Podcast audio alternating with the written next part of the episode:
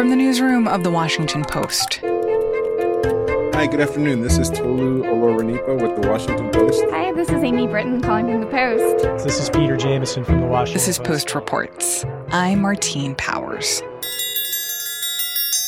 It's Thursday, May 20th. Today, why the federal government is taking action on hate crimes against Asian Americans and the people of color on the far right. All of this hate hides in plain sight. It hides in plain sight. And too often, it is met with silence. On Thursday, President Biden took a major step in addressing violence against Asians and Asian Americans. He signed the COVID 19 Hate Crimes Act. It's a new law meant to combat the wave of racially motivated attacks. My message to all of those of you who are hurting is we see you. And the Congress has said, we see you. And we are committed to stop the hatred and the bias. Several members of Congress were standing next to the president as he signed the bill, including Grace Meng. The word I think of most is relief because for the last year and a half, you know, I really felt like no one was listening to the community. Meng is a Democrat, a representative from Queens, New York, and she is Asian American. She was the person who introduced the bill in the House. I felt like I was on a zillion Zooms and meetings and rallies, and I often wondered is anyone hearing us? Uh, coupled with the fact that, you know, we kept begging the former president not to use those words, Kung flu and Chinese virus. And so, after a year of really feeling like our former president wasn't paying any attention to our community's cries for help, it's really been such a sense of relief. We talked to Congresswoman Meng over Zoom on Thursday morning before she headed to the White House. We wanted to understand more about this bill that she started writing last year. In short, it provides uh, dedicated personnel at the Department of Justice so that someone there is keeping an eye on these cases. It gives guidance to local law enforcement entities. And the second thing they need guidance for is to make sure that they are finding ways, partnering with local law enforcement to make it easier for victims to report these incidents. I'm wondering, like, what difference do you think that will make, especially for regular people who are walking around being concerned about an attack against them or their family members? Like, will this actually make a difference? So, this legislation, as glad as I am to see it pass, is not the only solution. It is one part of the solution. This legislation really just holds accountable local law enforcement in making sure that they're actually telling the federal government what's going on in their jurisdictions. Most law enforcement jurisdictions don't report any hate crimes to the federal government. Hmm. So that is as if most of these hate crimes are not even happening. We have no record of them. We often tell people to just report an incident when it happens to them. Sometimes that's more easily said than done. People might not feel comfortable walking into a police precinct, a new building for the first time. They might have language obstacles. And, and, and how does this bill change that? Like, what will people's experience be now because of this legislation? So, what that means is the federal government will, for example, give guidance to a local law enforcement entity and say, let's work together to set up ways to have victims be able to report something online instead of having to go in person. Mm-hmm. Let's set up ways together where victims can report an incident even if they don't speak English. And so it's basically just making it easier for the victims. And so, this goal of getting better data on what is actually happening and making sure that these incidents are reported, do you think that that is going to make a difference when it comes to actual prosecution of the people who commit these crimes or of, of actually like preventing them from happening in the future? The bill doesn't directly address either prevention or prosecution. It's more about providing resources on the ground where it's desperately needed. You know, working with both local community organizations on a public education campaign. What does a hate crime look like? When to, you know, a lot of the, these projects that so many of our community groups who are on the front lines have been involved in bystander, upstander training. It also calls for more counseling and education if and when someone is convicted of a hate crime.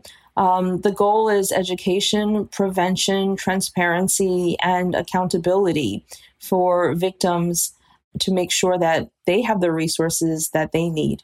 Hmm. So, this bill did get bipartisan support in the House, but at the same time, there were more than 60 Republican, you know, Republican colleagues of yours who decided not to vote for it. What did you think about that? I really don't understand their thinking. I'm not going to try to pretend to understand what Josh Hawley in the Senate thought when he voted against it, when 94 of his colleagues supported it. Um, most of the Republicans in the House did support the bill. And so I hope that it's not any sort of uh, an attempt to rewrite history. We need to acknowledge what happened in places like Atlanta and the increase of incidents that happened around the country. And this is a major way, a major step that we need to take to be able to do that. What do you mean by rewrite history? Like, do you feel that some Republicans in the House don't think that these acts of violence are actual hate crimes or, or racially motivated? Some of the Republicans have said, like Representative Chip Roy said on the floor that there really, I'm paraphrasing, but there really is no need to have more data and that it's just a cause of division. And they sort of push back on the fact that hate incidents against Asian Americans increased in the last year and a half because of the former president. We also need to make sure that we are calling out the facts that the numbers did increase and have increased since the former president used very incendiary language, putting a target on the backs of Asian Americans. And you said that you feel like this is only one step or one part of what the solutions are. What are the other things that you think have to be have to be done to fix this problem?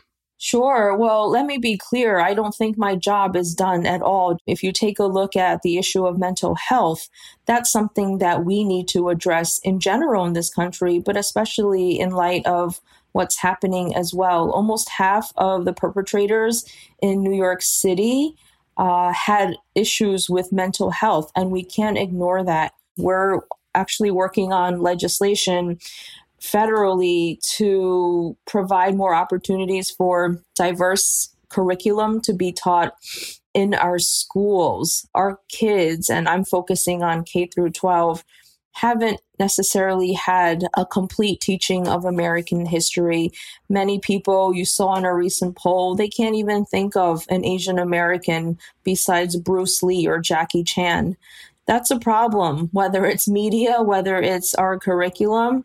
Um, mm-hmm. in the year 2021, uh, if you can't think of anyone after Bruce Lee who's an Asian American in your universe, that means we need to do a better job on educating. Mm-hmm. Clearly, this is something you care about from a policy perspective and advocating on behalf of your constituents. But I'm also wondering, like, how this affects you personally or thinking about the people in your life. Well, it's been a really stressful year. I think, you know, for the last year or so, it's felt really frustrating because I've often felt like I was screaming into a black hole and no one really cared um, what I was saying or what I was trying to uh, convey. But after these attacks on the elderly and after the attacks in Atlanta, people started paying attention more. And I felt sadness, but a real sense of relief also that people were finally paying attention. People, some people, maybe for the very first time in their lives, even unintentionally, were realizing that, oh, Asian Americans aren't invisible and, oh, they aren't foreigners and outsiders. And hey, they're American just like the rest of us. I think some people really thought that for the very first time in their lives. And we all know that this is a very important step, but it is only one piece of the puzzle uh, to address this problem. And it's going to be a long road ahead, and we're going to all have to work together.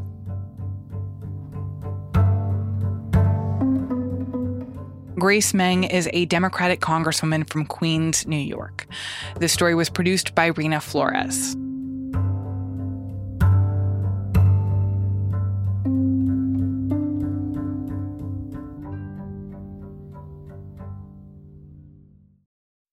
In laws, love them or hate them, you're pretty much stuck with them. And when you're a ruler in the Middle Ages, that can be a serious problem. It might even land you dead. I'm Dan Jones, and on season 4 of This Is History, I'm telling the story of England's weirdest king, Henry III. He's in way over his head, and he's surrounded by bloodthirsty relatives with their eyes on his throne. To listen, search This Is History and follow wherever you get your podcasts.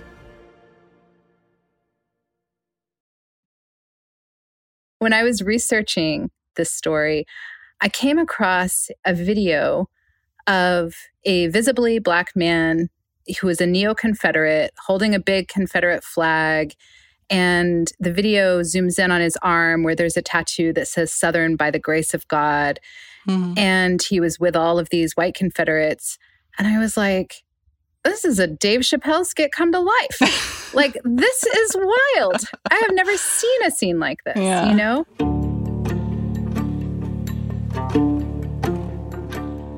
Hannah Allam covers extremism and domestic terrorism for The Post. I've been following far right extremist groups for many years now, um, at least since 2016.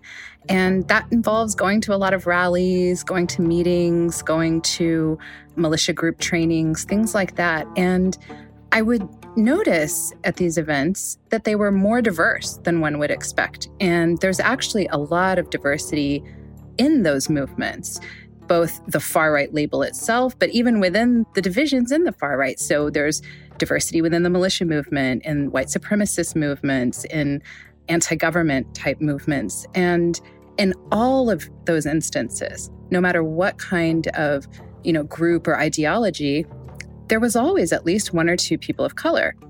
And and why was the diversity surprising to you? I think that there's a tendency to see the far right as this blob and people think of it as it's just white supremacist. It's all white supremacist. That is the root, that is the ideology, that is the practice. And that's just not true. I mean, some researchers explain it as same soil, different branches. Hmm. It's rooted in this white supremacist history and ideology, and that's how a lot of these groups got their start. That's the origin story for them. But since then, they've evolved in so many different ways. And if you think of everything as white supremacist, then you're missing a lot of the diversity and nuance, even on the far right. So, what were you trying to understand in talking to some of these people who are people of color who are a part of these ultra right groups?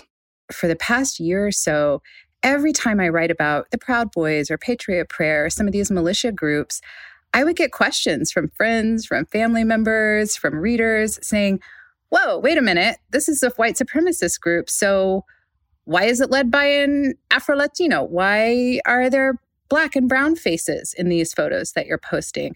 Why? Why are they there? That was the main question was why. And so my colleague Razan Nakhlawi and I set out to answer why.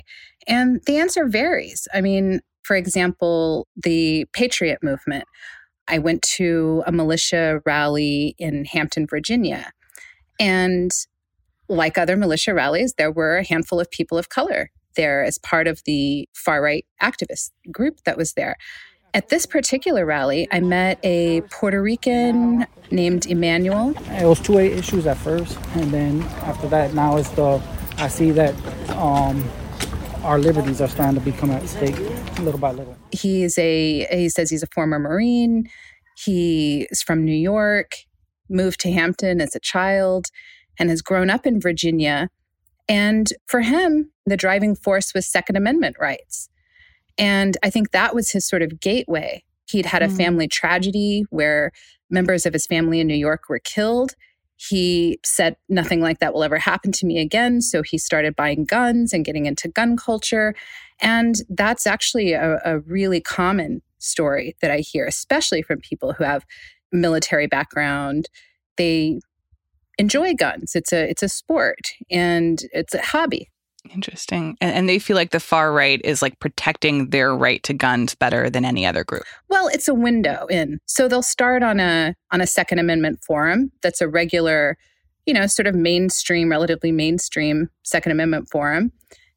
But then there are grades. I mean, then then they might get deeper into it. And then they might get into sort of the gun extremist world. And in those forums, you're being told constantly, they're going to take your guns. They're going to take your guns. You won't be able to protect your family. Look at what Antifa is doing. Look at Black Lives Matter. Do you want those hooligans coming to your neighborhood and ransacking your shop? And so it just ratchets up the fear and tensions and wow, Antifa's around the corner and I got to protect my family if that's your whole world, you know? And so I think that's the rabbit hole that is the gateway for a lot of people. And it certainly was for Emmanuel. What, what, specifically do you worry about? What was that? What specifically? Well, taking our rights away, like the freedom of speech. Mm. Um, even though it's corporations that are doing it, um, and but they are funded by the government as well. So that being said, you know the corporations do it at first, and then the government starts to hammer down, and then that goes to everybody's rights. So you have you and what are some of the other gateways through which people of color can be radicalized in this way? I think they're the same as for any American who could be radicalized. I mean, we're not talking about ordinary conservatives of color who voted for Trump, like Trump, like the conservative message, and think it speaks to them and their situation in life better than what the Democrats or, or liberals are, are offering. That's not who we're talking about, right? We're talking about the people who were part of the MAGA movement who then became radicalized, you know, believed the stop the steal lies, the kinds of folks that would go to the Capitol, for example, on, on January 6th, who would be mobilized to action where it puts them you know, maybe they're not a member of a far right group, but they're there shoulder to shoulder with the Proud Boys, with the Oath Keepers, and others. So even if that is not your driving force, is sort of racial animus or, you know, anti government activism, they're in that same milieu. It's all one big soup, and you see them become radicalized. So, you know, that's one gateway.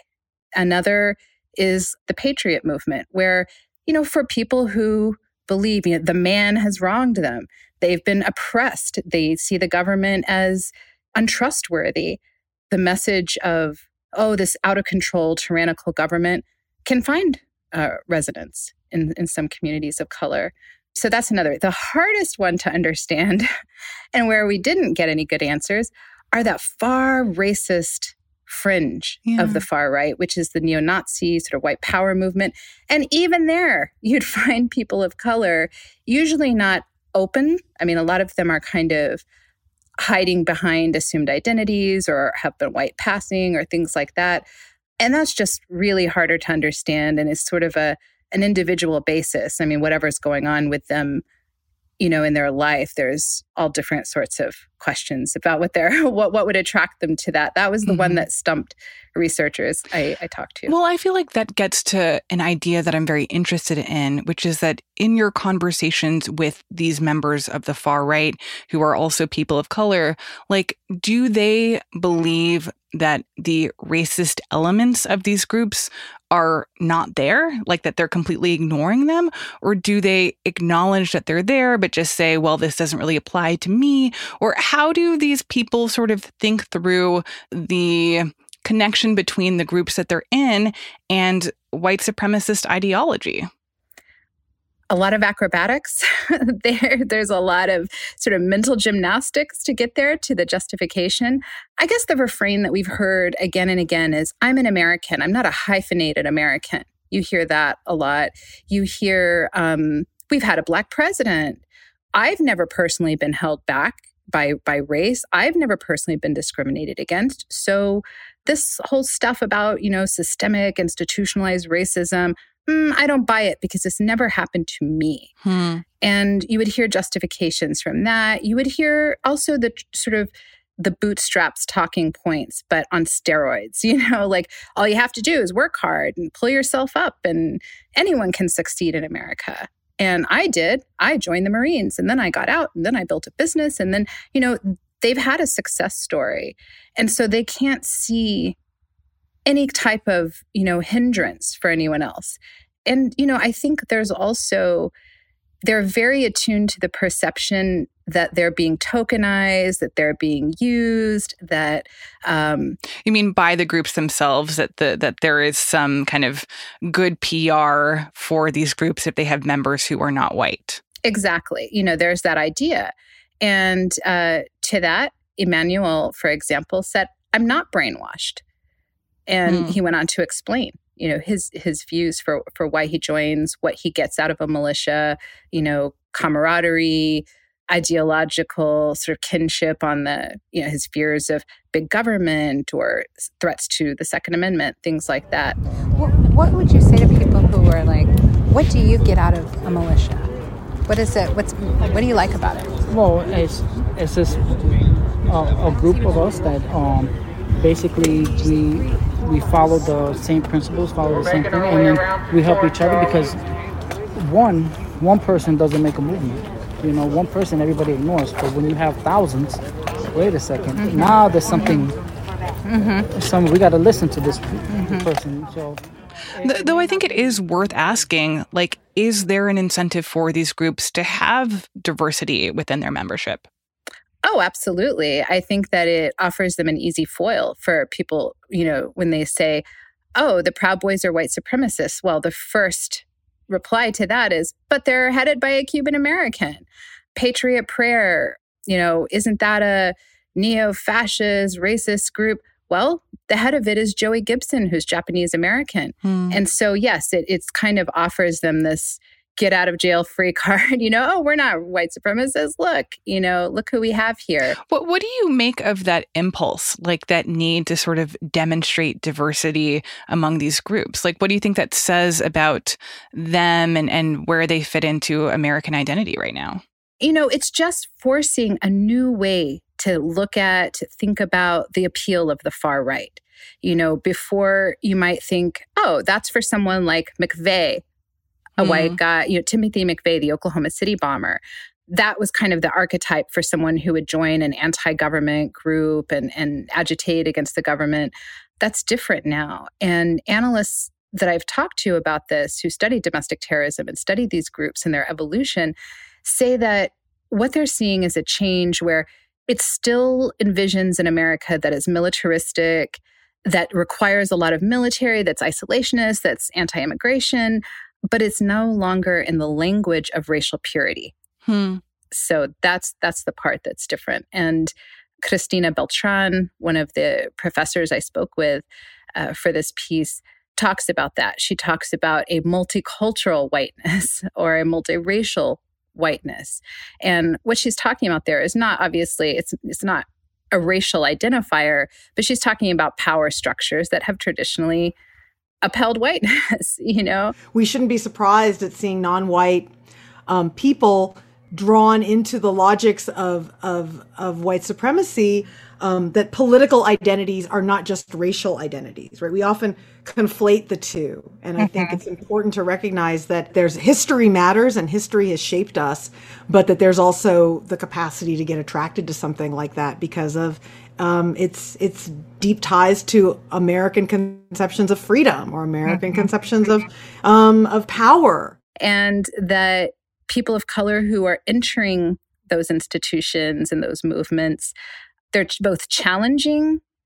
I think that perspective in a lot of ways, but you know, there's the argument that they're also upholding it and, and like you said, giving it cover by their very presence. I mean, in America, even even white supremacy is multiracial. Like that is how not Anglo-Saxon we are at this point. Like we are a multiracial democracy. And when people like Marjorie Taylor Greene have to say things like, we accept people of any creed or color, like the Marjorie Greenes of 100 years ago would say, no, we don't want Catholics. No, we don't want Black people.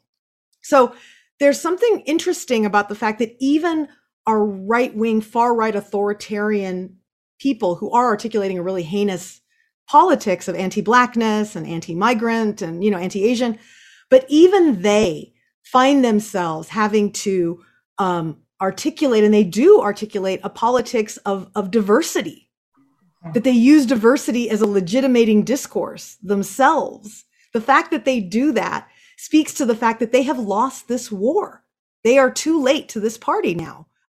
But it's so interesting because it feels like the history of America is people falling into whiteness or fighting to be considered white or trying to align themselves with white people because of the political power that that affords. So, in many ways, it makes a lot of sense that you would have people of color who see something powerful in these groups that they want to share in. Oh, absolutely. And I think, I mean, that echoes some of what I've heard in reporting, where yes, nobody wants to be a victim, right? And so, right, that's that's what you hear. I'm not a victim. I'm not oppressed. I made it in America. Why can't you? You know, and and they'll acknowledge that obviously, you, you know, there's this ugly history. There's the legacy of slavery. There's, you know, all these incidents in in our country's history, but it's about how far we've come, not how far we have to go.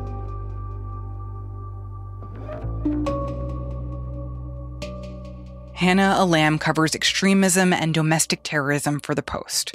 She reported this story with Razan Nakhlawi. The segment was produced by Sabby Robinson and Rennie Svirnovskiy.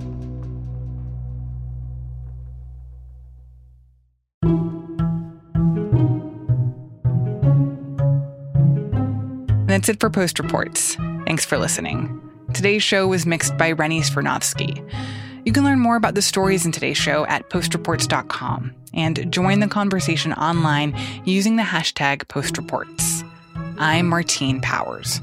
We'll be back tomorrow with more stories from the Washington Post.